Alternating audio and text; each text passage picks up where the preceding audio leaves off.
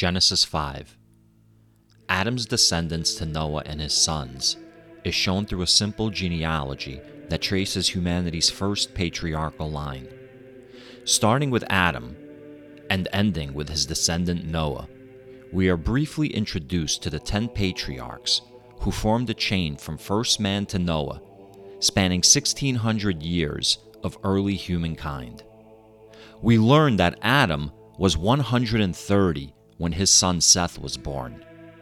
We learn that Adam lived 930 years, and that the men of this line, if not all men from that time period, lived many hundreds of years.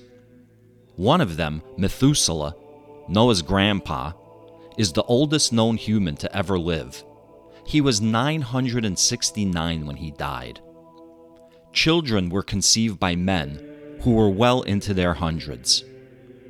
One of these fathers had a son, who he named Noah, and he looked at this innocent child, born into a world of depravity, abandoned by the Lord, and he proclaimed, One day my son will help us not feel the pain of this life anymore. And the monkey paw curled. By the close of this chapter, we have been taught about creation, another account of creation, Adam and Eve's original sin.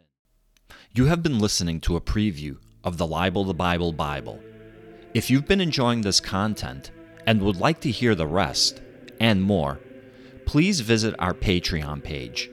We can be found at patreon.com slash libel the Bible. That's patreon.com slash libel the Bible.